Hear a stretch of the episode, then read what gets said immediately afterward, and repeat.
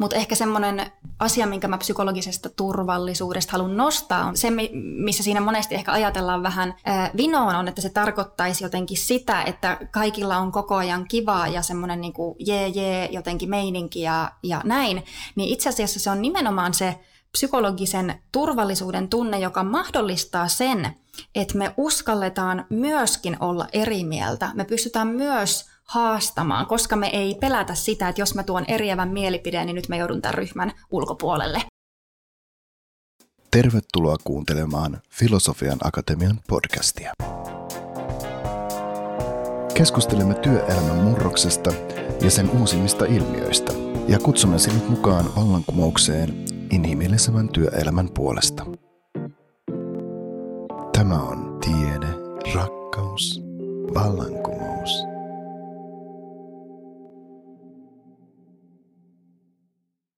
Moi, tässä on Tytti Kokko. Mun podcast-kaudella pureudutaan ihmisyyteen, muun muassa tunnetaitoihin ja ihmisten väliseen vuorovaikutukseen työelämässä. Alojensa huippuasiantuntijoiden kanssa me pohditaan, miten suomalaisen työelämän vallankumous tehdään. Lämpimästi tervetuloa. Tänään puhutaan tunteista työelämässä. Miten tunteet näkyy meidän käyttäytymisessä ja mikä merkitys tällaisilla niin sanotusti pehmeillä asioilla on, kun halutaan tehdä menestyvää bisnestä? Vieraana mulla on täällä psykologi ja tunnetaitovalmentaja Iida Mäkikallio. Iida valmentaa organisaatioita tunne- ja vuorovaikutustaidoista ja tekee terapeuttista työskentelyä yksilöiden ja parien kanssa.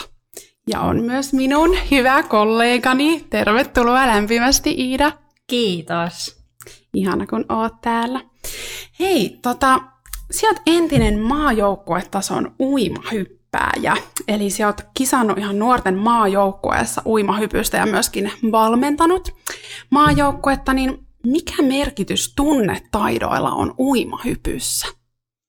Joo, mä itse asiassa varmaan innostuin ö, tunnetaidoista tai ehkä semmoista niin kuin mielen joustavuudesta ja mielen kanssa työskentelystä hyvin pitkälti sen urheilun ö, kautta alun perin. Et olin toki ollut psykologiasta kiinnostunut pitkään ja, ja näin, mutta et siinä ö, uimahypyssä lajina erityisesti niin se on tosi psyykkinen laji, kun tehdään, hypätään korkealta, tehdään ö, voltteja ja se on hyvin niin kuin herkkä se, että voi mennä, voi mennä hyppy ihan miten, ihan miten sattuu, että se on tosi pienestä kiinni ja siinä tehdään älyttömästi töitä ää, pelon kanssa. Mm. Että se pelko on ikään kuin koko ajan jollakin tavalla, jollakin tavalla läsnä.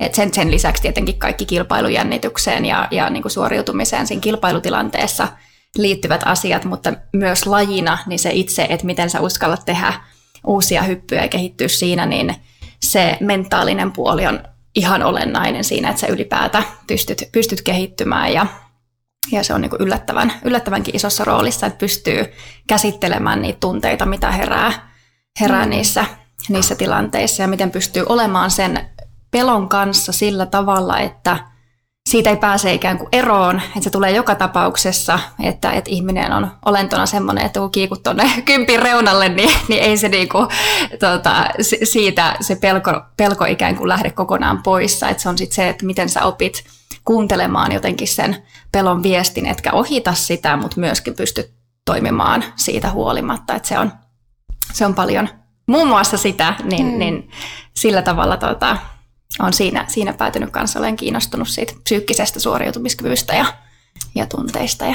Joo, tuo on kyllä ihan hullu. Niin, eikö sitä sanotakin, että rohkeus ei ole tavallaan sitä, että ei pelkää, vaan että toimii siitä pelosta huolimatta. Just niin. Niin, tota, uff, ihan niin. Kädet hikoaa, kun miettii tota kympistä hyppäämistä, mutta tota, ää, mennään vielä siihen, että miten nämä näkyy työelämässä niin, niin myöhemmin, mutta vielä tähän alkuun ihan, että mikä, mitä on tunnetaidot? Mistä me puhutaan, kun me puhutaan tunnetaidoista? No, tunnetaitoja tai, tai tunneälyä, miten, miten kukainenkin haluaa sen, haluaa sen määritellä. Mä itse tykkään just nimenomaan tunnetaito-termistä, koska, koska se, siihen jotenkin sisältyy mun mielestä enemmän se ajatus siitä, että niitä voi kehittää, ää, niin, niin kuin se onkin.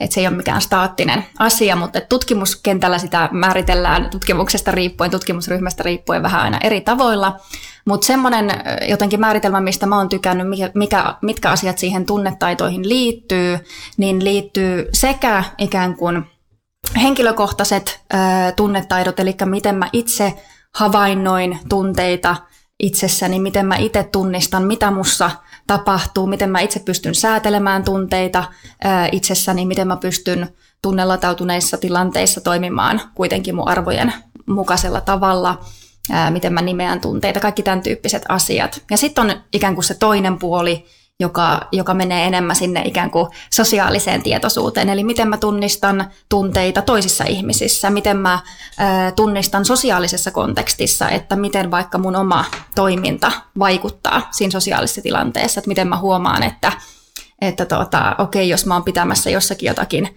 ää, joku on pitämässä jotakin esitelmää ja, ja sä istut siinä eturivissä ja sä ihan vaan ajattelit hakea kahvia tuolta, tuolta reunasta, niin mitenköhän se sille toiselle ihmiselle viestittää, jos sä siitä eturivistä lähdet hakemaan kahvia, niin okei, sen toisen ihmisen, kun se tekee jotakin itselleen jännittävää, niin, niin hänelle se voisikin, hän voisikin helposti tulkita sen silleen, että eikö tämä mun asia ole, ole kiinnostava. Eli se, että miten ymmärtää sosiaalisissa tilanteissa, että miten se mun toiminta vaikuttaa muihin ihmisiin.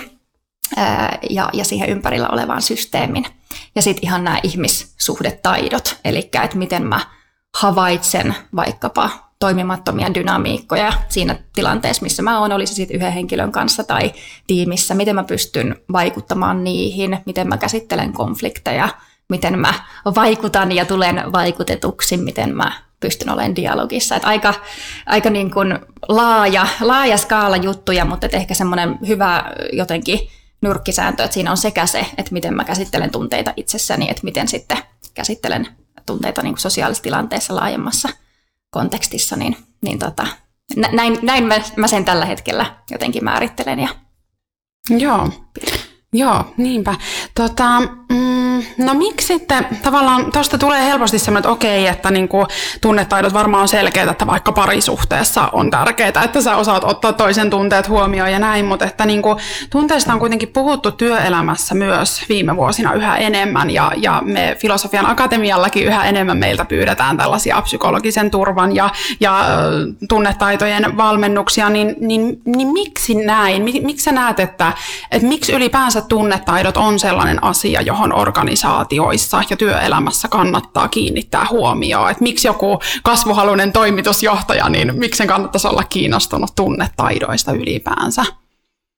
No, mä ajattelen, että toi oli oikeastaan aika hyvä huomio, että, että vaikka tästä asiasta ei välttämättä ihan samalla tavalla puhuttaisi ehkä kymmenen vuotta sitten tai olisi puhuttu, että se liittyy myöskin siihen ikään kuin työn luonteen muuttumiseen, että mikä se on se työ, mitkä ne on ne kyvykkyydet, mitä itse asiassa siinä työssä kaivataan. Et jos kaivataan ihmiseltä niin kun ihan pelkkää rutiininomaista tekemistä, että hänellä on ihan aivot narikassa, hän ei mitenkään mieti, että miten jotakin asiaa voisi kehittää, vaan hän vaikka jotakin siirtää jotakin laatikkoa paikasta toiseen ja hän ei millään tavalla ole kontaktissa kehenkään ihmisiin ja hän ei millään tavalla odoteta, että hän kehittäisi vaikka jotakin ää, siihen asiaan liittyvää, niin silloin se ei samalla tavalla, että jos, jos ajatellaan, että, että se ihmisen tehtävä olisi toimia kuin kone siinä tilanteessa, niin silloinhan tunnetaidoilla on vähemmän merkitystä. Mutta heti jos halutaan, että ihminen jotenkin on aktiivisesti mukana siinä, mitä hän tekee, eli että se tyyppi, vaikka se siirtäisi, tekisikin aika rutinoitua hommaa, niin jos halutaan, että että hän miettisikin, että hetkinen, että toimisiko tämä linjasto paremmin, jos tämä roskis olisikin jotenkin tässä sen sijaan, että se on tuolla kaukana, että menisikö tämä jouhevammin tämä, tämä osa, mitä mä tässä teen. Että jos halutaan, että ihminen on niin kuin aktiivisesti mukana siinä, mitä tekee, niin silloin heti tullaan jo ikään kuin tunnetaitojen maailmaan. Eli sillä on väliä, mikä fiilis, minkä, onko se ihminen kiinnostunut innoissaan mukana siinä, siinä, mitä tekee. Ja jos mietitään, että mihin suuntaan työ on kehittymässä, niin, niin entistä enemmän hän korostuu ää, tota, sen tyyppiset ää, taidot, että et, tota, myös semmoista niinku ihan täysin rutinoitua tekemistä, missä ei odoteta, että, että ihminen millään tavalla jotenkin kehittäisi tai, tai jotenkin oppisi siinä työssään, niin on kuitenkin hyvin vähäisesti, että, mm-hmm. että, että tota, semmoista aktiivista otetta ää, kaivataan ja silloin tullaan siihen maailmaan, että miten ihmisillä olisi hyvä olla siinä työssä, miten hän pysyy aktiivisesti mukana siinä. Ja sitten jos mietitään niin kuin ihan jotenkin ö, tietotyötä, asiantuntijatyötä, mitä tehdään yhä enemmän, enemmän ja enemmän, ja, ja tota, mietitään, mitä, mitä jotenkin siellä, mitä, mitä meiltäkin tullaan vaikka Filosofian Akatemialla paljon pyytämään, että no miten jatkuva oppiminen ja miten kokeilemalla kehittämisen, miten me saataisiin ihmisiä jotenkin mukaan kokeilemaan ja miten tota, jotenkin saataisiin jotenkin ihmisiä ideoimaan ja luovuus ja yhdessä tekemään, yhdessä ajattelemaan, tehdään töitä tiimeissä, niin silloinhan se on jo niin kuin ihan selvää, että no mikä sen mahdollistaa, että, että ihminen pystyy ajattelemaan yhdessä toisen kanssa ja, ja miettimään, ja mikä sen mahdollistaa, että ihminen tulee heittäneeksi jonkun puolikkaan ajatuksen ilmoille, josta sitten toinen voi napata kiinni ja yhdessä voidaan kehittää jotakin, tai, tai mikä sen mahdollistaa, että ihminen uskaltaa olla siinä oppijana eikä tietäjänä ja, ja uskaltaa kokeilla uudenlaisia asioita, niin silloin tullaan siihen, että se mahdollistava tekijä on se ää, tunneilmasto, eli kuinka turvalliseksi ihminen kokee sen, että hän pystyy heittäytymään, laittaa itsensä ää, likoon, eikä hänen tarvitse ikään kuin olla siellä tota, jotenkin pitää yllä tiettyä semmoista seinää tai roolia, minkä takana hän on. Mm. Että pystyy antamaan koko kapasiteettinsa ikään kuin siihen, siihen tiimiin tai organisaatioon. Joo, eli periaatteessa puhuit tuossa niinku sekä yksilön että tiimityön näkökulmasta, että yksilö ikään kuin se, että voi olla aidosti innostunut, haluaa jotenkin antaa kaikkensa sille työlleen, niin se vaatii sitä, että me osataan jotenkin niinku, äh, tarkkailla omia, omia tunteitamme tai miten sanoit, niinku tavallaan tunnetaidot omassa elämässään, jotta niinku, äh, me voidaan hyvin ja voidaan innostua siitä työstä ja sitten toisaalta puhuit niinku siitä tiimityön näkökulmasta. Ja puhuitkin, avasit tuossa vähän sitä, sitä mutta vielä niin kuin, miten sä sanotat sen ikään kuin se, että mitä se psykologinen turvallisuus oikeastaan niin kuin tiimissä tarkoittaa ja, ja mikä merkitys siinä on nimenomaan niin kuin yksilön tunnetaidoilla. Vähän siitä jo puhuit, mutta jos vielä niin kuin sanotat sun määritelmän siitä psykologisesta turvasta. Mä, mä ajattelen, että se on ehkä niin kuin yksinkertaistettuna sitä, että, että, että ihmisen ei tarvitse jotenkin koko ajan pelätä sellaista niin kuin sosiaalista riskiä tai että hän voi, voi luottaa siihen, että muut ihmiset ää, jotenkin haluaa hänelle, hänelle hyvää. Ja, ja tähän on aika häilyvä ää, tietenkin raja, että, että koska meillä on, me ollaan biologisia olentoja ja, ja me koko ajan skannataan sitä ikään kuin turvan tasoa, että onko tässä turvallista ja voinko mä tässä tuoda tämmöisen asian esiin, tai voinko mä tuoda tänne, että se on aika sellainen muuttuva per tilanne, ketä ihmisiä siinä on, mikä se on se konstellaatio, että minkälaiseksi ihminen kokee sen, sen psykologisen turvan tason, että onko tässä semmoinen tila, jossa, jossa ihminen pystyy jotenkin rentoutumaan ja, ja kokemaan olonsa, olonsa turvalliseksi, tai pystyy olemaan jotenkin oma itsensä, itsensä siinä. Mutta ehkä semmoinen asia, minkä mä psykologisesta turvallisuudesta haluan nostaa, on se, että se, sitä, se missä siinä monesti ehkä ajatellaan vähän äh, vinoon, on, että se tarkoittaisi jotenkin sitä, että kaikilla on koko ajan kivaa ja semmoinen niin kuin jee jee jotenkin meininki ja, ja näin, niin itse asiassa se on nimenomaan se psykologisen turvallisuuden tunne, joka mahdollistaa sen, että me uskalletaan myöskin olla eri mieltä. Me pystytään myös haastamaan, koska me ei pelätä sitä, että jos mä tuon eriävän mielipideen, niin nyt mä joudun tämän ryhmän ulkopuolelle. Mm. Eli me luotetaan nimenomaan siihen, että mä, mä pystyn myös olemaan ikään kuin erillinen ja mä silti, ää, silti ikään kuin tuun hyväksytyksi tähän, tähän joukkoon. Ja, ja se, se tekee sen, että me pystytään pitämään myöskin omista rajoista paremmin huolta. Eli mä uskallan sanoa ei, mä uskallan sanoa, että mä en, mä en pysty ottamaan jotakin, jotakin asiaa tota, tontilleni tai, tai muuta, että Että se, se ei ole mikään semmoinen niinku vaaleanpunainen höttö, että totta kai siinä on myös se puoli, että et, et se yhteenkuuluvuuden kokemus ja jotenkin se, että kokee yhteyttä ää, muihin ja tiimihenkiä ja näin poispäin, mutta se puoli, mikä monesti unohdetaan, on, että se on nimenomaan se turvan kokemus, mikä mahdollistaa sen, että me uskalletaan tuoda esiin vaikka virheitä ja niitä vaikeampia asioita ja uskalletaan ottaa puheeksi semmoisia haastavia tunnelatautuneita teemoja, mitkä ei ole niitä helpoimpia, koska me luotetaan siihen, että vitsi, tämä on vaikeaa ja tässä voi herätä kaikenlaista, mutta me päästään tästä yhdessä eteenpäin. Meillä on ne kyvykkyydet siihen, että me, me kestetään ikään kuin käsitellä semmoista asiaa, mikä ei saman tien nyt vaan jouhevasti mene, vaan me uskalletaan pysyä sen äärellä, mikä on epämukavaa. Mm. Niin, niin tämä on ehkä semmoinen pointti, minkä mä haluaisin psykologisesta turvallisuudesta alleviivata. Että se on just se, mikä sen ää, mahdollistaa ja se ei, se ei ole niinku semmoinen kaikilla aina kiva, ikinä ei mitään epämukavaa ää, tyyppinen asia. Joo, toi on itse asiassa tosi tärkeä pointti, varmaan ei tule usein otettua huomioon, ja sitten just se, että kuinka tärkeää se on niin kuin oppimisen kannalta, että uskalletaan sanoa ne virheet, että koska siinähän on ihan hirveä alttiina, että jos mä vaikka mietin myyntityössä, että mä menisin jonkin asiakaspalaveriin ja jotenkin mokaisin sen ihan täysin, niin se olisi ihan kauheata niin kuin kert- niin kuin tavallaan tosi pelottavaa kertoa, että hei, että mä menin ja se oli ihan niin kuin mun vika, että, että se ei vaikka niin kuin jatkunut se keskustelu, mutta just se, että jos mä osaisin sitten, jos me tiiminä pystyttäisiin miettimään, että okei, hei, että, että, että mietitään, että mitä siinä kävi ja tavallaan, että mitkä voisi olla ne opit, niin ehkä se voi hyödyttää sitten jotain kollegaakin seuraavan kerran tai näin. Että just niin. niin ja, ja toi on se, millä tavalla ä, psykologinen turvallisuus on aivan niin kuin olennaisesti kytköksissä organisaatio-oppimiseen.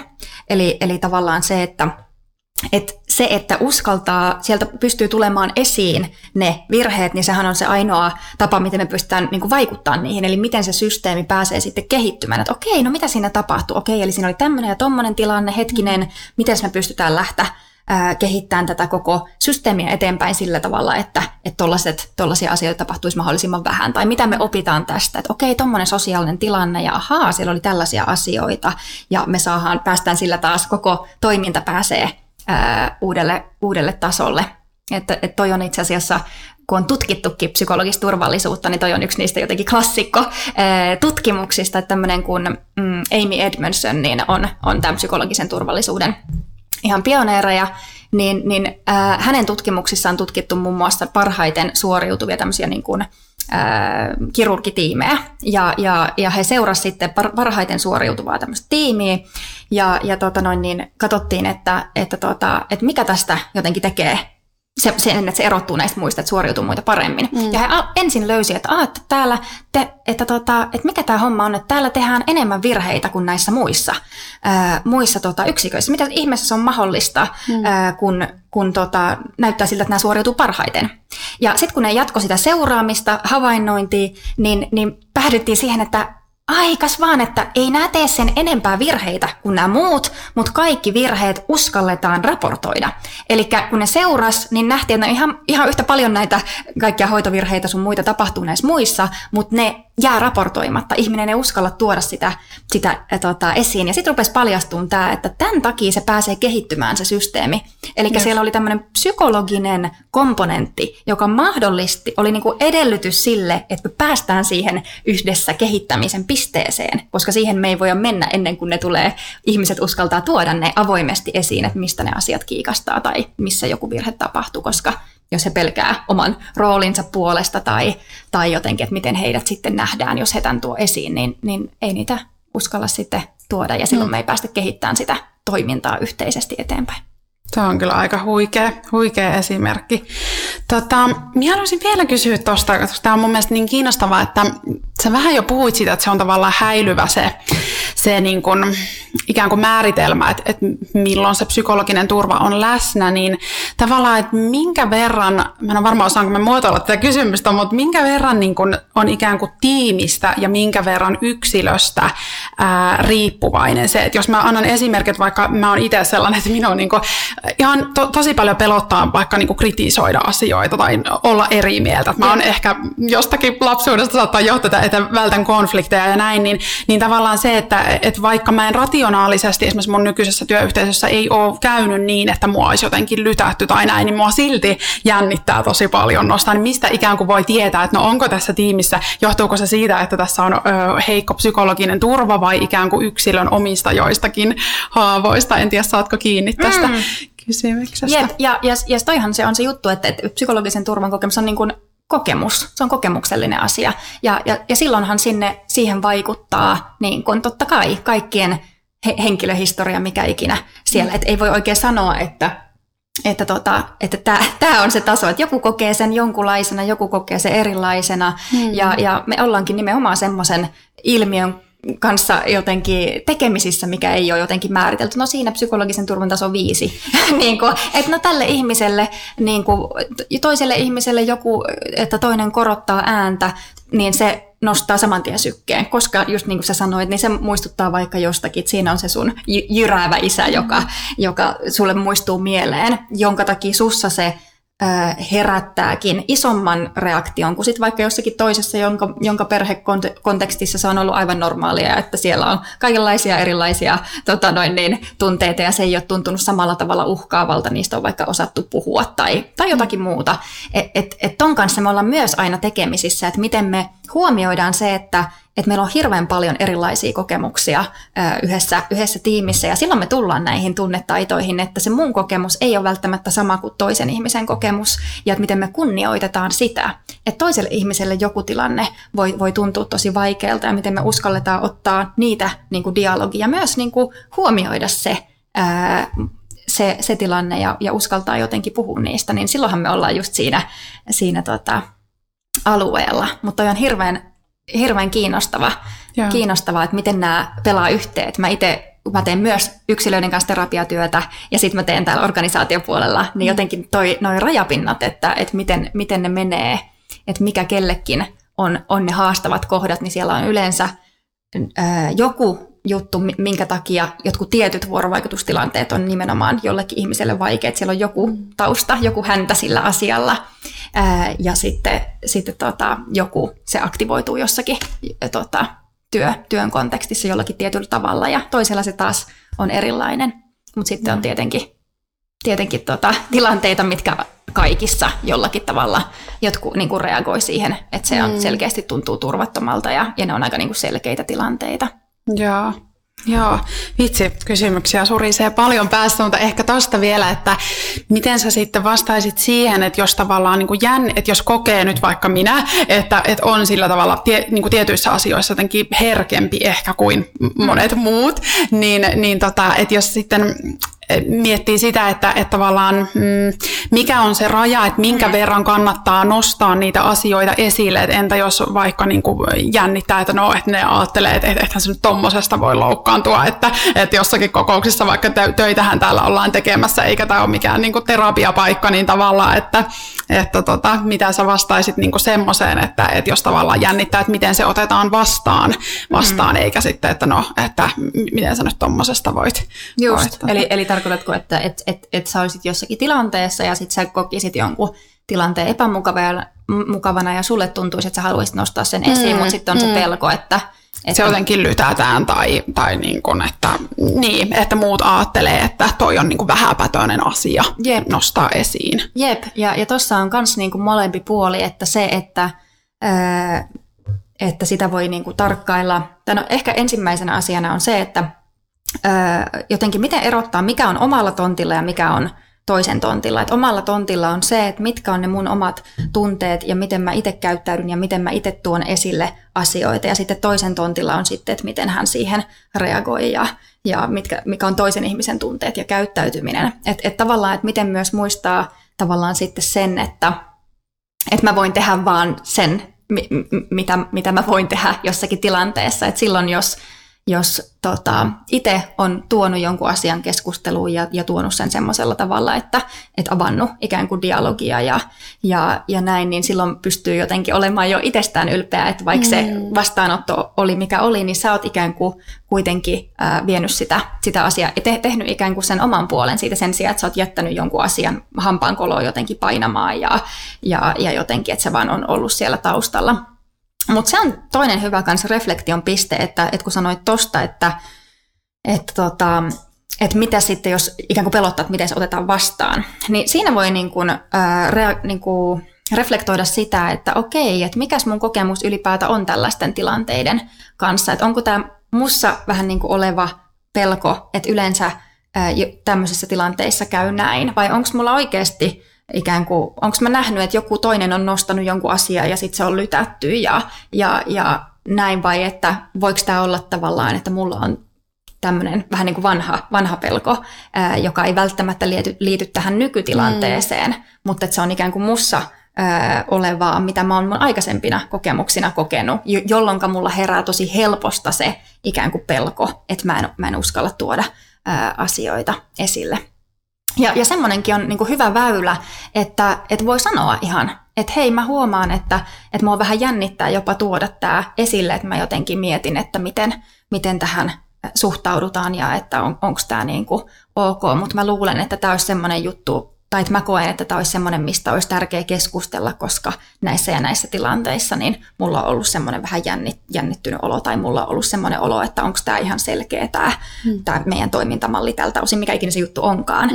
Mutta se on aika hyvä äm, tavallaan reitti äh, siihen keskusteluun myös, että voi avoimesti tuoda esiin sen, että et mä, mä oon vähän pohtinut, että et onko tämä semmoinen juttu, mit, mitä tuoda esiin vai ei, niin silloin yleensä sä ikään kuin valmistat sitä maaperää sille, että se toinen ää, vähän niin kuin höristää korvia Jep. enemmän ja, ja on valmiimpi vastaanottaa, että okei, että hän jännittää Jep. ottaa tämä esiin, okei, ja, ja useimmiten ää, on niin, mutta ei tietenkään aina, mutta usein se, se on vähän sellainen, mm. mikä saattaa helpottaa sitä, sitä tietä semmoisiin vaikeampiin.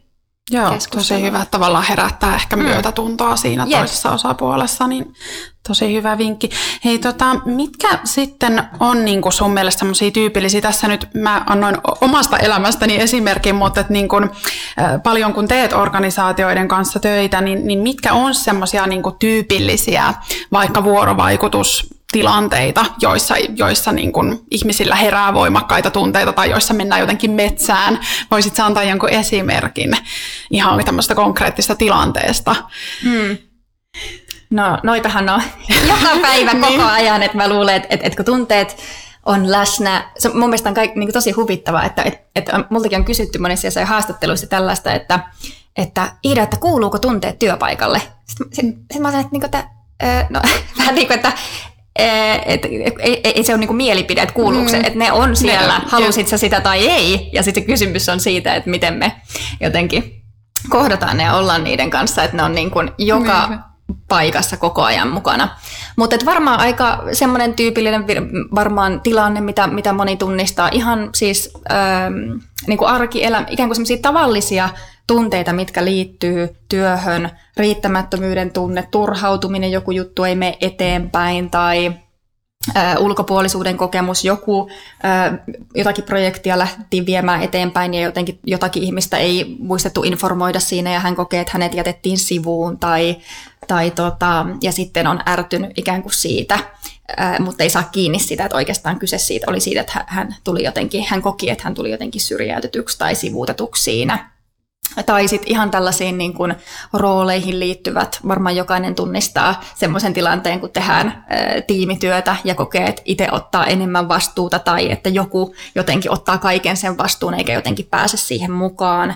Että et, et semmoinen, että et toisella on se tunne, että minä täällä kaiken teen ja miksi nuo muut ei tee yhtään mitään ja, ja mä täällä joudun koko kelkkaa vetämään ja, ja sitten tuntuu, että toiset jotenkin vetäytyy ja on, on passiivisia. Ja sitten niillä ehkä on semmoinen tunne siellä, siellä taustalla, että jotenkin tolle, että tolla toisella on se visio ja, ja ei sillä nyt ole mitään väliä, mitä mä sanon, että sillä on se visio ja, ja se, se tekee, niin mitä mun turhaa siihen mennä enää, että mä nyt sitten oon täällä ja odottelen, että mitä ohjeita se sieltä sanoo, enkä mä enää ole tavallaan aktiivisesti itse mukana viemässä, koska mä koen vaikka, että se, sillä toisella on se näkemys ja se visio ja mitä, mitä mä sanon, niin ei vaikka riitä, on myös sellainen riittämättömyyden tunne jatkuvasti siinä ja sitten mitä enemmän on vaikka se riittämätön olo, niin sitä enemmän vetäytyy ja muuttuu passiiviseksi ja tekee vaan mitä se joku tietty, mm. joka sitä draivaa, niin pyytää. Ja, ja sitten mitä enemmän vetäytyy, niin sitä enemmän tämä vastuullinen, joka, joka kokee, että hän täällä yksin kaiken kantaa, niin sitä enemmän hän kokee olevansa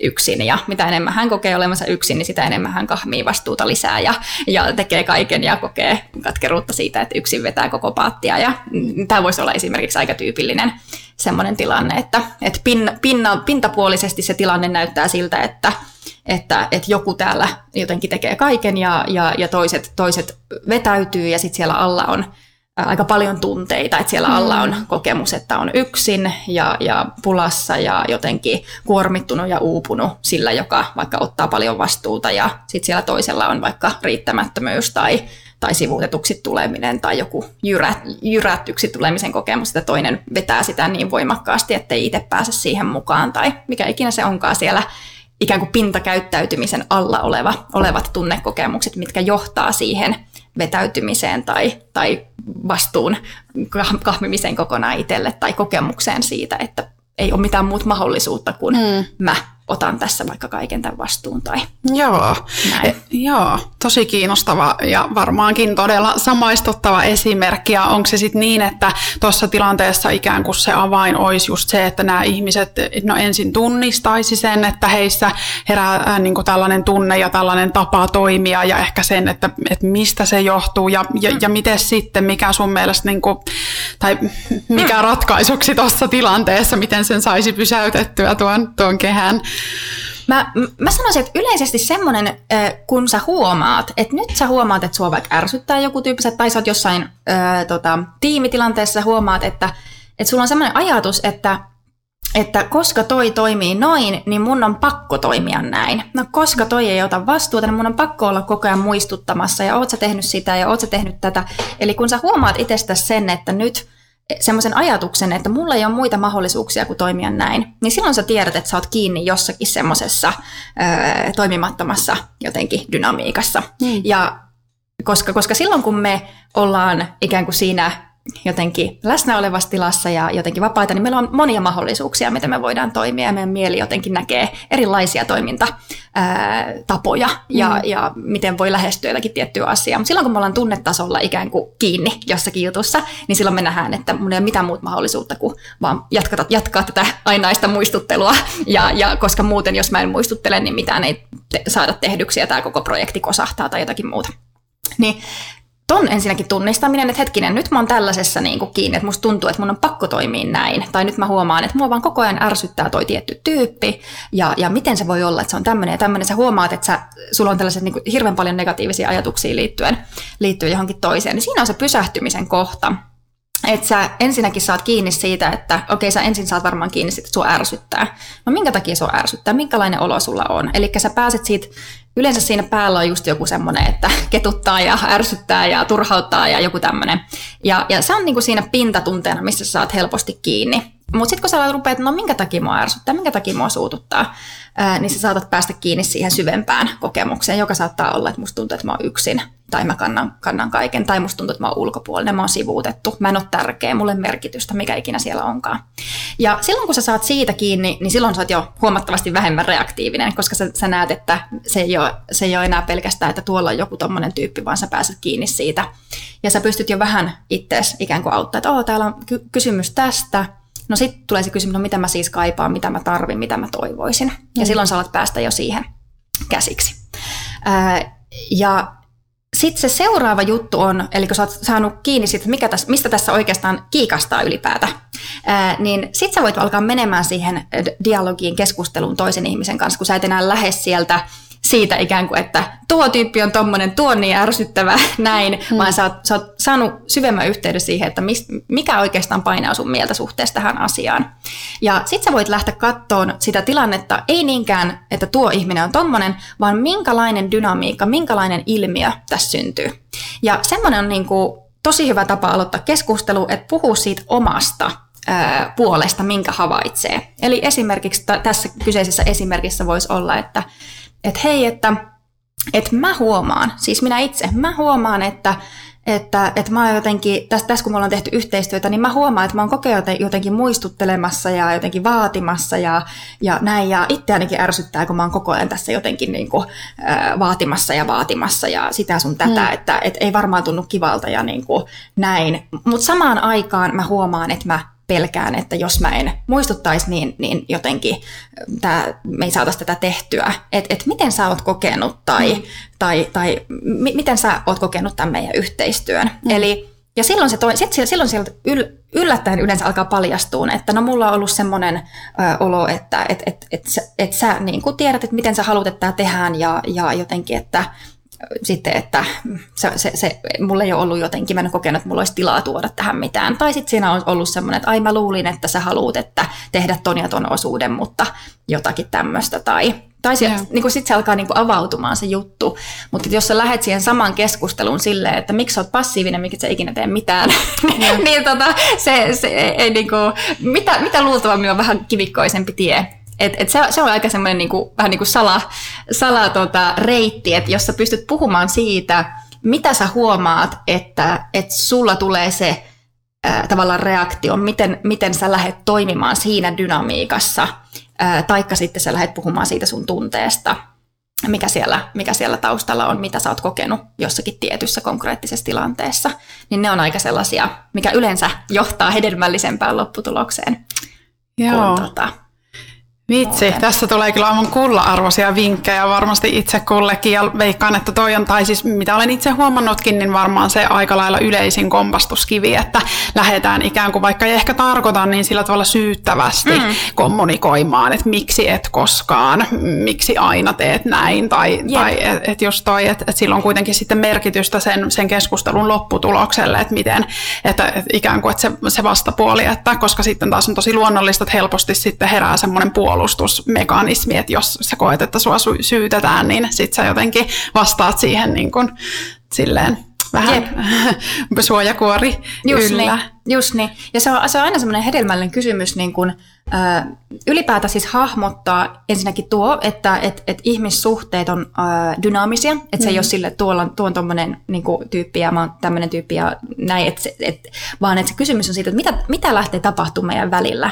Ja totta kai meillä on kaikilla semmoisia tiettyjä, vaikka haavoja, tiettyjä tapoja lähteä helposti toimimaan. Yksi, yksi lähtee hirveän helposti ottamaan ää, niin kuin ylivastuuta, liika, liiallisesti vastuuta, ja toinen helposti lähtee vaikka ää, tilanteissa vetäytymään tai jää vähän sivuun tai jää semmoisen tarkkailija, tarkkailijan rooliin eikä oikein uskalla tulla siihen. Että totta kai meillä on taipumuksia, mutta sitten että pystyy lähteä katsomaan sitä ikään kuin ilmiötasolla, niin mun, se on monesti semmoinen, mikä, he, että tässä ei ole kyse musta eikä tosta, vaan siinä, että mitä tässä läht, mikä on tämä kuvio, mitä mm. lähtee tapahtumaan. Että okei, kun mä teen näin, niin toi toinen tekee näin. Ja monesti voi ajatella myös silleen, että jos, jos havaitset, toinen on passiivinen ja toinen vetäytyy, niin voi kysyä myös sen kysymyksen, että voikohan olla jotakin, mitä mä teen, mikä on jollakin tavalla omiaan herättämään ö, vetäytymistä. Mm. Niin kuin jo, jonkun...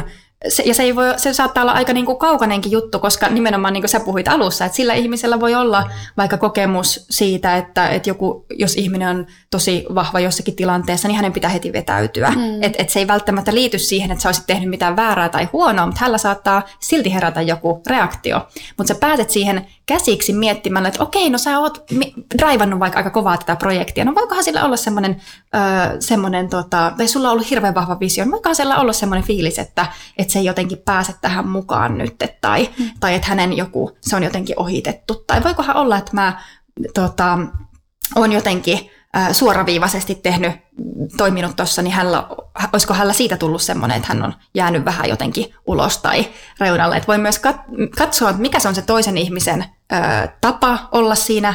Etenkin tämä on helppo tietenkin, jos on sun tiimissä, tai mm. ihminen, jonka kanssa sä teet läheisesti, niin silloin... mikä se on se toisen toiminta, voiko olla jotakin, mikä mun toiminnassa olisi omiaan herättämään ton tyyppistä reaktiota niin kuin tämän toisen ihmisen subjektiivisen kokemuksen ikään kuin kautta. Joo. Ja sitä voi myös arvailla, että no voisikohan siinä ollut tällaista, voisiko siellä olla tollaista, että se vaan avaa sitä mieltä, että on sitten valmiimpi keskusteluun miettimään. Siellä voi olla kaiken näköistä toisen ihmisen kokemuksessa, mitä sä et ole tarkoittanut todellakaan tai mikä ei ole ollut sun niin kuin intentio. Joo, toi on varmaan kyllä, siis, tai on ihan älyttömän hyvä, ja veikkaan, että just aika monella jää toi osa, että ikään kuin nähdään vaan se toisen toiminta, mutta se, että kääntäisikin sen niin mm. päin, että mitähän minä teen, jotta hän, mm. tai joka sai hänet käyttäytymään näin, niin, niin tota, joo, ja sitten vielä tuosta nostaisin, mitä aiemmin puhuit, niin kun puhuit siitä, että tunnistaa se ärsytys, niin eikö se ole näin, että aika usein niin kun tai mä veikkaan, että ärsytys on aika yleinen ikään kuin tunnetila vaikka työelämässä. Joku, että vitsi toi ketuttaa toi tyyppi, kun toi tekee noin. Ja tavallaan, että, että onko se ikään kuin sellainen yksi pysähtymisen paikka, että kun huomaa, että nyt joku ärsyttää, niin sitten se, että, että tota, siinä kohtaa jotenkin pysähtyy tarkkailemaan, että miksi ja Joo. mikä tunne siellä on ehkä alla. Joo, ja toi on, toi on yksi parhaita mun mielestä, että mä muistan ite, ite tota noin niin... No siitä on kyllä aikaa, mutta silloin kun mä aloin vielä enemmän perehtyä jotenkin näihin tunteisiin ja tunnetaitoihin, niin, niin, niin aina kun oli joku asia, kun ärsyttää, niin mä olin silleen, tosi kiinnostavaa. Mm. Mä niin, että miksi tämä mun evää hetkauttaa? Niin kuin, mikä tässä mua nyt niin kuin, jotenkin? Että sit saa aina oppia ikään kuin itsestään, että, että mitä tämä tarkoittaa, miksi, tää, miksi mä jotenkin tähän reagoin. Yeah. Ää, ja, ja niin se, se alkaa kertomaan ja sä oot oppimaan itsestä yllättävän paljon, että aah, tällaiset tilanteet on sulle vaikeita tai no minkäköhän takia, mistäköhän tämä mua muistuttaa. Ja sit sä voit saada, että aha, no tässähän on sama tilanne kuin mitä mä aina koen ja mulla tulee aina tämä sama tilanne kuin mitä mun, vaikka mun perheessä on ollut, että mä jotenkin jään tänne sivulle tai sama kokemus, mitä mulla on ollut mun koulukavereiden kanssa, että jotenkin mä jään, joku tulee ja, ja, ja tota, mä jään ulkopuolelle tästä. Tai, tai että joku tulee ja jyrää ja mä oon jotenkin jyrättynä. Tai mikä ikinä, että sä saatat alkaa tu- oppimaan itsestä ihan hirveästi, jos kiinnittää huomiota niihin tilanteisiin, jotka ärsyttää. Ja, ja se avain siinä on, että ei jää kiinni pelkkään siihen ärsytyksen tunteeseen. Et ärsytys on siinä pinnalla, että puhutaan primäärisistä ja sekundäärisistä tunteista. Ja, ja tota... Ää, Ärsytys, suuttumus, turhautuminen niin on yksi yleisimpiä tällaisia sekundäärisiä tunteita, eli vähän niin kuin kakkostunteita. Mm. Eli kakkostunteilla, sekundäärisillä tunteilla tarkoitetaan sitä, että se on suojatunne johonkin haavoittuvampaan tunteeseen. Eli semmoinen esimerkki nyt vaikka, että äh, sä oot jossain palaverissa näin ja, ja tota noin, niin sä oot just jotakin esitelmöinyt jonkun, jonkun tota, jutun ja, ja jotakin kertonut vaikka ja, ja sitten se... Jatkuu se palaveri ja, ja ei muuta kuin mennään eteenpäin ja näin. Ja sitten sua huomaat, huomaat, että sua, sua rupeaa ärsyttää, että no miten tässä, tässä vaan mentiin eteenpäin. Siinä, siinä vaan Katja rupesi tota, seuraavaa hommaa viemään eteenpäin. Ja se on kyllä aina tollainen, että se, se tota noin, niin vaan, vaan siitä alkaa sen omaa agendaa viemään eteenpäin. Ja, ja, sul, ja jos sä pysähdyt, että no miksi mua nyt ärsyttää ja mikä mua nyt tässä Katjas ärsyttää, niin sitten sä saatat alkaa saamaan sieltä kiinni, että no niin, no okei, mulla tuli semmoinen ohi, olo, että mä oon jotenkin ohitettu, että tämä mitä mä just kerroin, tämä mitä mä just esitelmöin, niin se jotenkin tuli vaan ohitetuksi ja me ei jotenkin pysähdytty sen äärelle, että okei, mulla oli ohitettu ää, olo. Ja sit sä voit saada siitä kiinni se, että no onko tämä mulle yleinen tapa kokea, onko mulla usein tämmöinen olo, että mä oon ohitettu, onko tämä niinku, miten tämä liittyy mun henkilöhistoriaan. Ja sit mä voin alkaa katsoa, että no mitäs tässä tilanteessa oikeastaan tapahtui. Ja, ja tota, miten se tilanne meni, että oliko se oikeasti, että se olisi, niin sut olisi vaikka tarkoituksella jätetty sinne ulos, vai mm. olikohan se niin, että tässä oli monta juttuja aika nopeasti, nopea aikataulu, niin mentiin vaikka eteenpäin. Että sä alat pystyt alkaa erottamaan, että mikä on siellä sitä sun tunnekokemusta, no mitä siinä tilanteessa oikeastaan tapahtuu, jos se katsottaisiin niin kuin videokuvana, mitä siinä oli, mitkä on ne oikeat ikään kuin havaintopisteet siinä.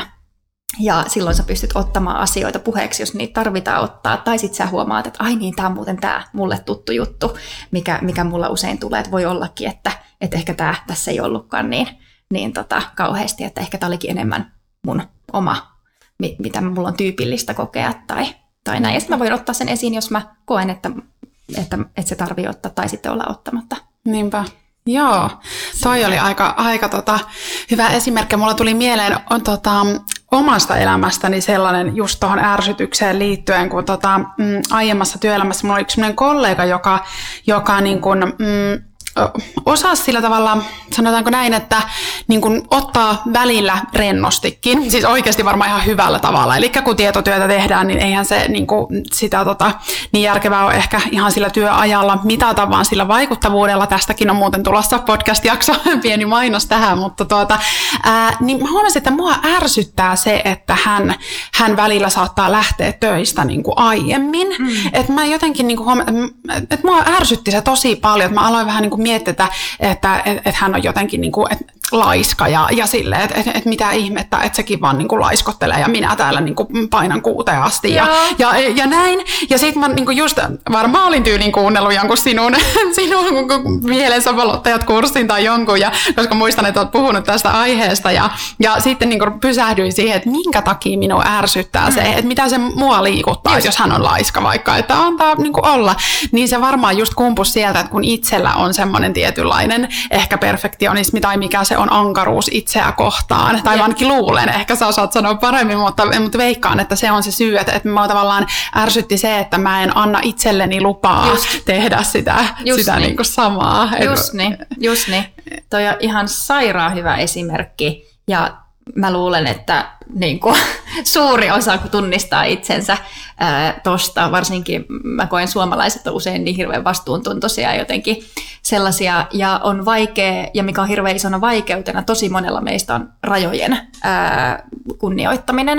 Hmm. Ja, ja tavallaan, että jos tekee paljon sellaista, että että mä jotenkin menen koko ajan yli mun omien rajojen ja mä niin kuin ikään kuin, että paljonko mä oikeasti jaksaisin. Mutta mä sanon vaan joo, mä oikeasti haluaisin sanoa ei, että mulla ei, mua ei väsyttää, mutta mä, on, mä sanon joo, mä teen, mä myönnyn, mä miellytän, koska mulla on vaikea sanoa ei, että tää riittää, semmoinen kohtuus. Mulla, mulla on vaikea, koska mä en halua tuottaa vaikka pettymystä toiselle tai mä en uskalla ää, tota, kohdata sitä tilannetta, että toinen, että jos mä sanon ei, että mä en pysty ottamaan, niin toisella tulee pettymys tai toisella tulee haastava tunne siitä, niin mä päädyn tekemään koko ajan yli mun omien voimavarojen.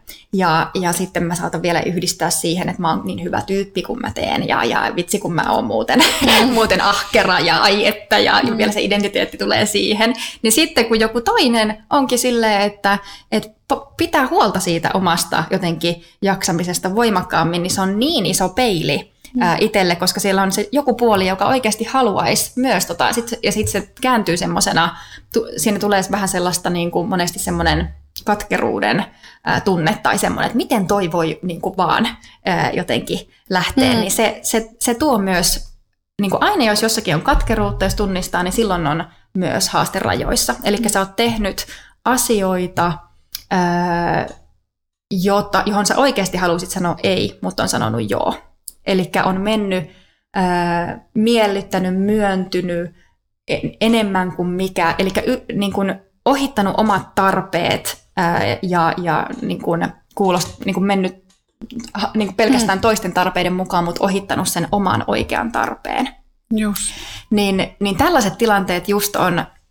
Ja totta kai noihan on, toho, ja, ja tähän, nyt mä puhun tästä yksilöpalasesta, niin tähän totta kai tuohon liittyy sitten, että miten, ää, mikä on se toimintakulttuuri ja miten yhdessä sovitaan, että miten joku, jotkut asiat hoidetaan, että jos pitää mennä, ää, jos menee joku työ pitkäksi, niin miten se jakautuu, että se ei ole se yksi ihminen siellä, joka aina pahtaa sinne kuuteen asti ja jotain mm. ja kaikki muut jotenkin lähtee, mutta, että, mutta että noi on aina niin kuin mahtavia peilejä, että mitä toi kertoo, että okei toinen, Toinen lähtee ajallaan täältä niin, ja mua ottaa se päähän, niin jotenkin toi oli tosi hienosti, miten sä sanoit sen, että ehkä mäkin toivoisin jotenkin tota itselleni, mm. että mä voisin jotenkin sitten, tässä mm. on se, tää on riittävästi ja mä voisinkin lähteä.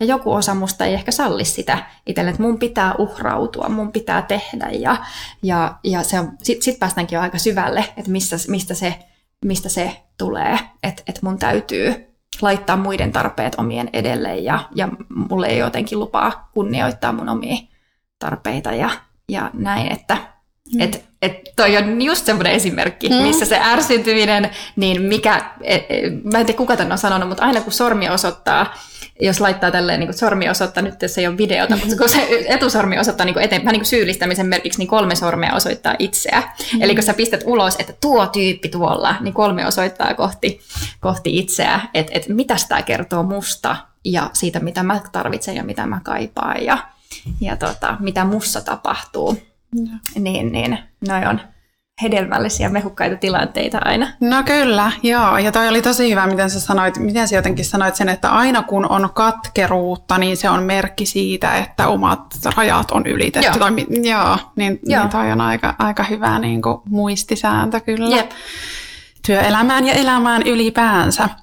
Mutta hei, tota, mm, vielä halusin niin kuin puhua näistä tunteista, ikään kuin tunteiden näyttämisestä. Nyt me ollaan paljon puhuttu siitä, että tavallaan miten sanottaa näitä omia tuntemuksia ja näin. Ja, ja sanoit tuossa aiemmin, että se on ylipäänsä hassu kysymys, että kuuluuko tunteet työpaikalle. Totta kai ne kuuluu, koska ihminen on kokonainen, eikä voi niin kuin jättää niitä tunteita pois. Mutta miten sitten niin kuin tunteiden näyttäminen sun mielestä, että, että miten... Mm, Kuuluuko tai saako voimakkaita tunteita näyttää työpaikalla? Onko se ok ja niin kuin missä määrin? Ja ehkä enemmän tässä tarkoitan nyt näitä, niin kuin, ei puhuta negatiivisista tunteista, mutta epämukavia tunteita, vaikka vihaa, surua, mm. suuttumusta. Joo. Miten sä tähän kommentoit? Tämä on mun mielestä yksi vaikeimpia kysymyksiä, että mikä se on, vähän niin kuin, että ei voi oikein laittaa, että missä se raja jotenkin menee. Mä ajattelen, että jotenkin semmoinen tosi kultainen sääntö jotenkin aina pitää mielessä on vaan niin kuin kunnioittava käytös niin kuin itseä ja muita kohtaan. Ikään kuin, että se on se, mihin aina pyritään, että miten se mun toiminta on kunnioittavaa sekä mun itseä että muita ihmisiä kohtaan.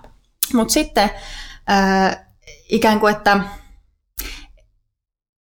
ihmiset ei, on kuitenkin niin kuin tuntevia olentoja ja meillä on tietty ikään kuin sietoikkuna, että sitten kun me ollaan riittävän kuormittuneita, niin, niin tota, ää, ne, me, me ei, niin kuin jotenkin, että ei ole olemassa semmoista maailmaa, jossa sitten ää, ei tulisi sellaisia tilanteita, että, että, että joku, jossa tulee vähän ylilyönti johonkin suuntaan tai että me pystyttäisiin jotenkin täydellisesti olemaan aina siinä säätelyikkunassa, että jokainen meistä pystyy säätelemään täydellisesti mm. meidän tunteita sillä tavalla, että me pystytään jotenkin tosi rakentavasti tuomaan esiin vaikka meidän ärtymys. Että jotenkin ehkä semmoinen myötätunto siinä myös, että et, et me pystytään katsomaan laajemmin sitä kontekstia, että mitäköhän tässä on meneillään ja, ja okei, että ehkä toi kertoo, että nyt tämä ihminen on kuormittunut, että hän ei pysty enää säätelemään ja, ja miten me pystytään puuttumaan jotenkin siihen, että, ja, ja myöskään, että se ei mene siihen, että no koska hän on stressaantunut, niin mikä tahansa on ok, ja voi voi, että hän on vaan stressaantunut, niin hän saa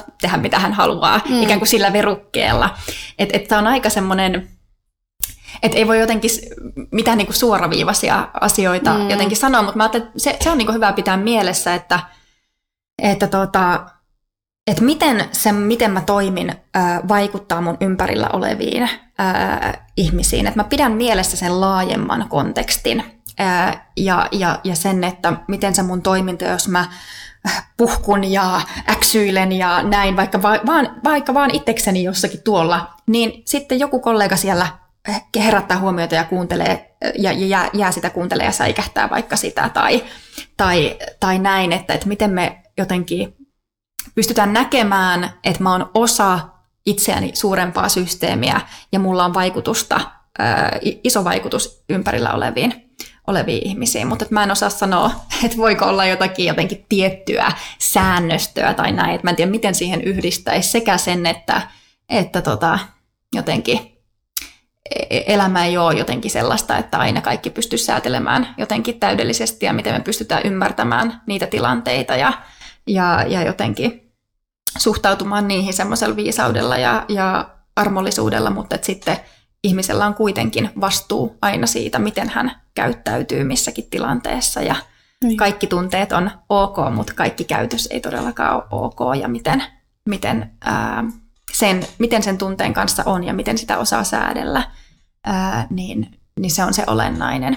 Et monesti se on ehkä semmoinen, mikä saattaa näkyä, että et, et, joo, että no tunteet ja, ja, ja tunteet työpaikalla, niin, niin et, eikö tämä ole niinku sit sitä, että kuka tahansa voi mitä tahansa jotenkin, että tämä on vaan sitä tunteiden näyttämistä ja sitten siellä mm. niinku mesotaan ja oksennetaan sitä omaa tunnetta muiden päälle ja mikä, että tämä on sitä et, ja, ja Et se on nimenomaan sitä, että ne, ne tunnetaidot puuttuu sit säätelyn, säätelyn kohdalta, mm. jos sä tarvit sitä, että sä vähän niin kuin kaadat sen tunteen toisen päälle, että sä itse pystyt prosessoimaan sitä, niin silloin sieltä puuttuu omalta ikään kuin puolelta se taito, että miten mä osaan olla ison tunteen kanssa ilman, että mä lähden reaktiivisesti.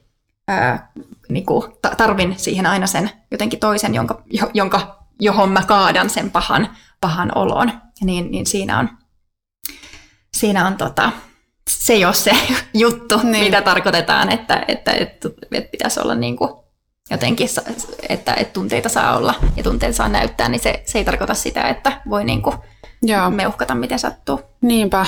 Eli jälleen ehkä palaa siihen tunnetaitoihin, niin, että tavallaan, että miten sä pystyt itsessä tunnistamaan. Ja mun mielestä esimerkiksi sinä, kun nyt ollaan monta vuotta oltu kollegoina, niin oot tosi taitava siinä, että, että oot saattanut tuoda vaikka johonkin viikkopalaverin fiiliskierrokseen, että sanottanut niin kuin sen, että tavallaan tiedoksi muille, että hei, että mulla on nyt, mitä nyt onkaan surua ollut tai näin, mutta oot tosi taitavasti ensin niin kuin tunnistanut itsessäsi sen ja sitten sanottanut sen muille, että silloinhan se on, että ei silleen, että sä niin kuin kaadat sen muiden päälle, mutta ikään kuin se on tiedoksi, että, koska se kuitenkin vaikuttaa sitten sun olemiseen ja, ja siihen niin kuin niin. yhteistyöhön, niin tavallaan Jep. se, että ettei sitten taas vaikka käy niin, että sitten joku muu luulee, että se johtuu hänestä, että se Just käyttää niin. nyt jotenkin oudosti ja näin. Jep.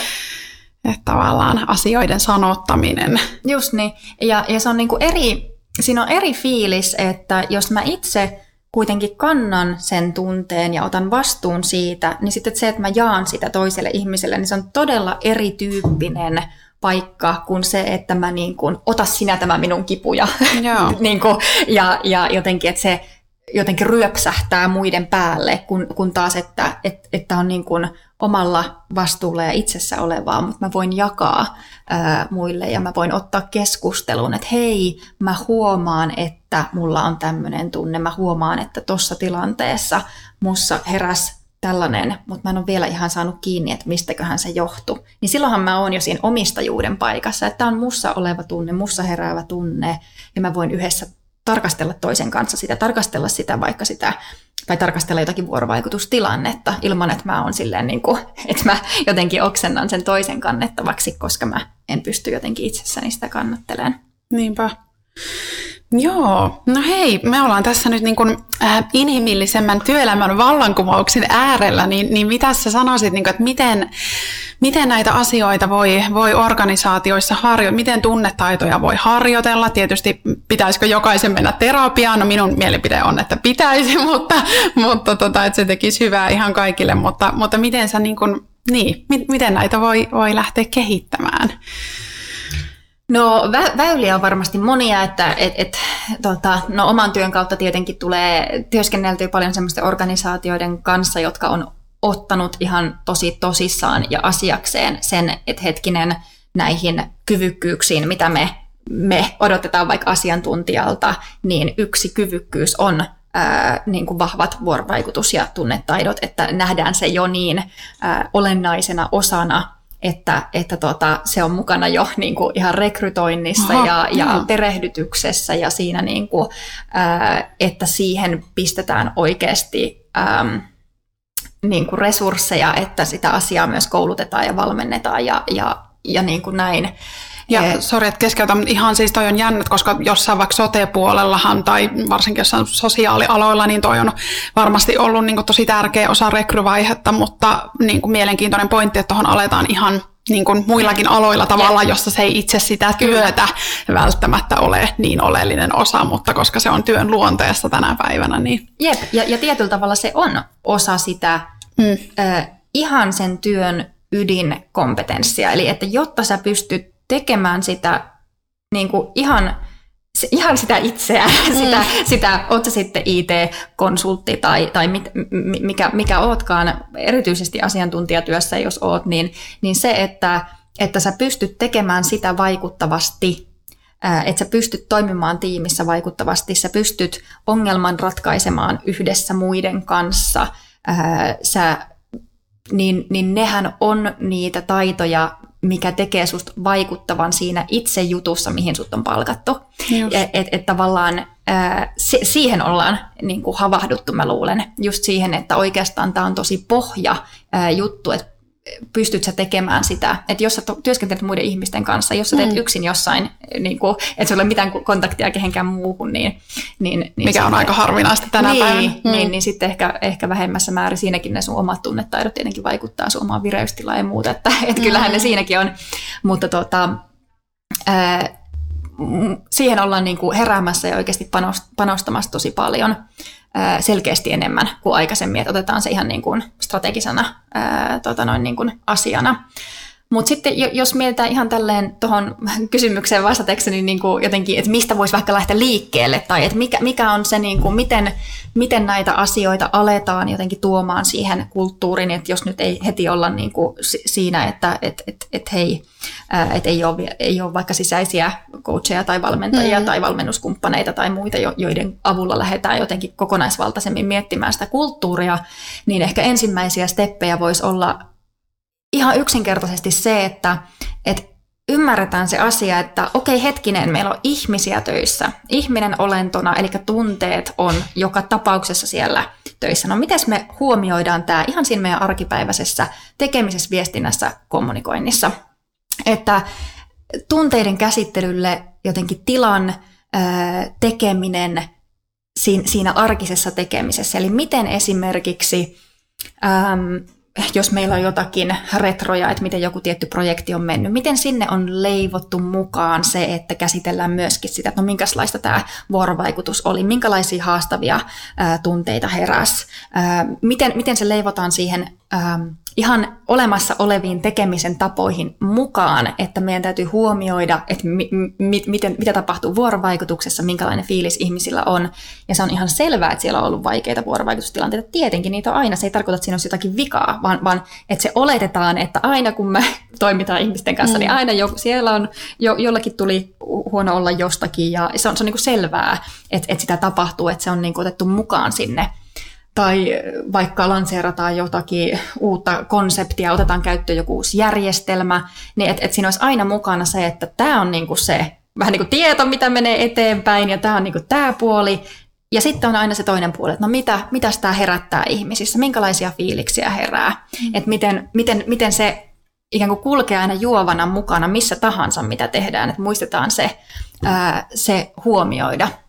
Että vaikka sen jälkeen, kun on ollut joku palaveri, missä on käsitelty jotakin uutta järjestelmän muutosta tai jotakin muuta, niin ihan siinäkin on sitten niin kuin selviönä, että sen jälkeen on silleen, että no hei, minkälaisia fiiliksiä heräsi, että, että tuota, voi olla monenlaista, monenlaisia tunteita herättää, että toiset on varmaan tuota, ihan innoissaan, että jes, päästään vihdoin siitä vanhasta, vanhasta tuota, jutusta eroon, ja toisi, tois, toisilla voi tuntua, että vitsi, että hidastaa sitä myyntiprosessia, kun pitää alkaa opettelemaan jotakin, ja kuitenkin se isoin palkinto tulee siitä, että saa vaikka kaupan sisään, niin mm. nyt kun tulee tämä uusi järjestelmä, niin, niin mm. tota, tuntuu, että ta, taasko jotakin uutta tähän pitää olla. Että, ja, ja, ja, tota, et voi olla monenlaisia tunteita, mm. mitä tämä asia herättää. Et ihan vaan tollaisen vaikka keskusteluavauksen, jos on vaikka ää, tiimissä tekeminen, että hei, et nyt tuli tämä, että et minkälaisia erilaisia. Tämä voi herättää tosi monenlaista ja varmasti Tuota, voi herättää sitä ja, sitä ja tätä, että, että tuota, miten te olette kokenut ja minkälaisia asioita tähän liittyy. Et, et, niin kuin tilan tekeminen ää, sille, siihen niin kuin arkeen, niin mä ajattelen, että se on se niin kuin ensimmäinen, ensimmäinen juttu. Ja sitten, että on, onko jotain fiiliskierroksia tai jotain tämmöisiä niin kuin, ää, siihen, siihen, niin kuin jo, joissakin keskeisissä palavereissa, että huomioidaan se, että et no, hei, millä, millä fiiliksellä ja mitä fiiliksiä on herännyt, että ne otetaan mukaan, ää, mukaan siihen niin kuin arkiseen tekemiseen. Että niitä ei tarvitse olla semmoisia niin kuin jotenkin erillisiä. Toki, toki sekin on mahtavaa, että on mm. vaikka jotakin yhteisiä kahvihetkiä ja yhteisöä luovia, tietysti tämmöisiä mm. asioita, mutta että se tunteiden ja vuorovaikutuksen käsittely on siinä itse arjen tekemisessä mukana, niin mä ajattelen, että se, se on niin kuin yksi ensimmäisiä asioita, mistä voi, voi jotenkin aloittaa. Joo, ja toi on tietyllä tapaa aika vallankumouksellista, jos miettii meidän niin kuin suomalaistakin perinteistä ää, työkulttuuria, että asiat asioina ja nyt tehdään bisnestä mm. ja keskustellaan tästä, niin tavallaan se ja just sen tärkeyden huomaaminen, että mistä säkin oot tässä puhunut, että ne tunteet on siellä joka tapauksessa, että joko Jep. niistä sitten puhutaan tai niistä ei puhuta, mutta se ei ole Jep. ikään kuin ylimääräistä höttöä, Jep. vaan että ne on siellä. Ja jotenkin se, että, että miten havahduttaisiin siihen, että et, et, et jos me ollaan tekemisissä ihmisten kanssa, eli ne tunteet on joka tapauksessa mukana, niin, niin se, mikä vaikuttaa siltä, että se on nopeaa, eli että tehokkaasti nyt vaan nämä asiat näin, näin, näin, niin se on pitkällä aikavälillä hidasta. Sen takia, että et, et sitten siellä, sit siellä on katkeruutta, sitten siellä on kyynisyyttä, sitten siellä on toiset ihmiset ei ole enää jotenkin täysillä mukana siinä projektissa. Että et jos me yritetään mennä lyhyellä aikavälillä nopeasti, niin pitkällä aikavälillä se tekee aika, aika tota, isoa, isoa hallaa, että se mikä vaikuttaa hitaalta, mm. niin eli se, että me otetaan ää, mukaan sieltä, no, mi, mi, mitä on tuntunut, mitä on tullut esiin, niin se on loppuviimein. Niin kun, kun, kun puhutaan ihmisistä, niin se mikä vaikuttaa hita, hitaalta on oikeasti nopeata. Että, että tota, se on ehkä semmoinen niin kuin nyrkkisääntö, minkä, minkä mä sanoisin, että, että tota, kun puhutaan ihmisistä, niin jos joku juttu vaikuttaa, että tämä on vitsi, tämä oli tehokas, niin mm. sä, oot, sä oot luultavasti, luultavasti joo, on, on niin kuin, jäänyt jotakin huomiota ja sä maksat siitä vuoden päästä. Joo, tämä on hyvä, hyvä huomio. Tuli mieleen esimerkiksi organisaation muutostilanteissa, Jep. niin varmaan, että kun halutaan, vaan ajetaan tämä nyt nopeasti läpi, mutta unohdetaan ne ihmiset siinä, niin, niin, niin, niin se... voi olla huonoja seurauksia. Hei, mahtavaa. Tähän on hyvä lopetella, mutta loppuun minä haluan vielä kysyä sinulta tällaisen ää, vallankumouskysymyksen, että jos saisit laittaa jokaisen suomalaisen organisaation johtoryhmän seinälle tällaisen huoneen taulun, jossa olisi ikään kuin tiivistettynä tämä, tämä tematiikka, niin, niin, niin mitä siinä lukisi? No melkein voisin laittaa ton äskeisen, äskeisen miten sen nyt sitten muotoilisi. Mä en tiedä, itse asiassa onko tuo jonkun ajatus? Mä en tiedä, onko se... Onko tuleeko vai... plagiointia? O, niin, että kenen, kenen ajatus se on. Eli tota, voi olla, että varmasti on jonkun ajatus, mutta en tiedä, onko se mun vai jonkun muun. Mutta anyway, eli disclaimer siihen. Mm. Mutta tota, että se, mikä... Että ihmisten kanssa se, mikä vaikuttaa nopealta, on hidasta, ja se, mikä on hidasta, on, on nopeaa. Et se, mm. se voisi olla mm. aika niinku semmoinen ytimekäs. Ja, ja tota, sitten toinen, mitä mä tykkään aina sanoa, on, on tämä mun lemppari, että tunteet on dataa.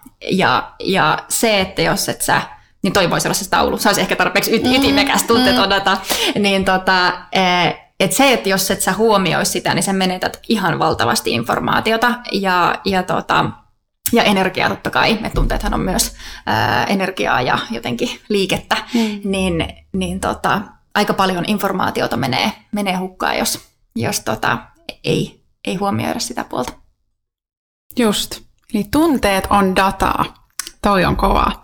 Hei, kiitos Iida ihan sikana, että pääsit. Tää oli ihan mahtava keskustelu ja... Jatketaan. Kiitos. Ihana, ihana oli olla täällä. Tämä oli Filosofian Akatemian Tiede, rakkaus, vallankumous podcast. Kiinnostuitko inhimillisen työelämän vallankumouksesta? Tilaa podcast haluamallasi podcast-alustalla ja kuuntele lisää jaksoja sekä tutustu blogiimme osoitteessa filosofianakatemia piste fi.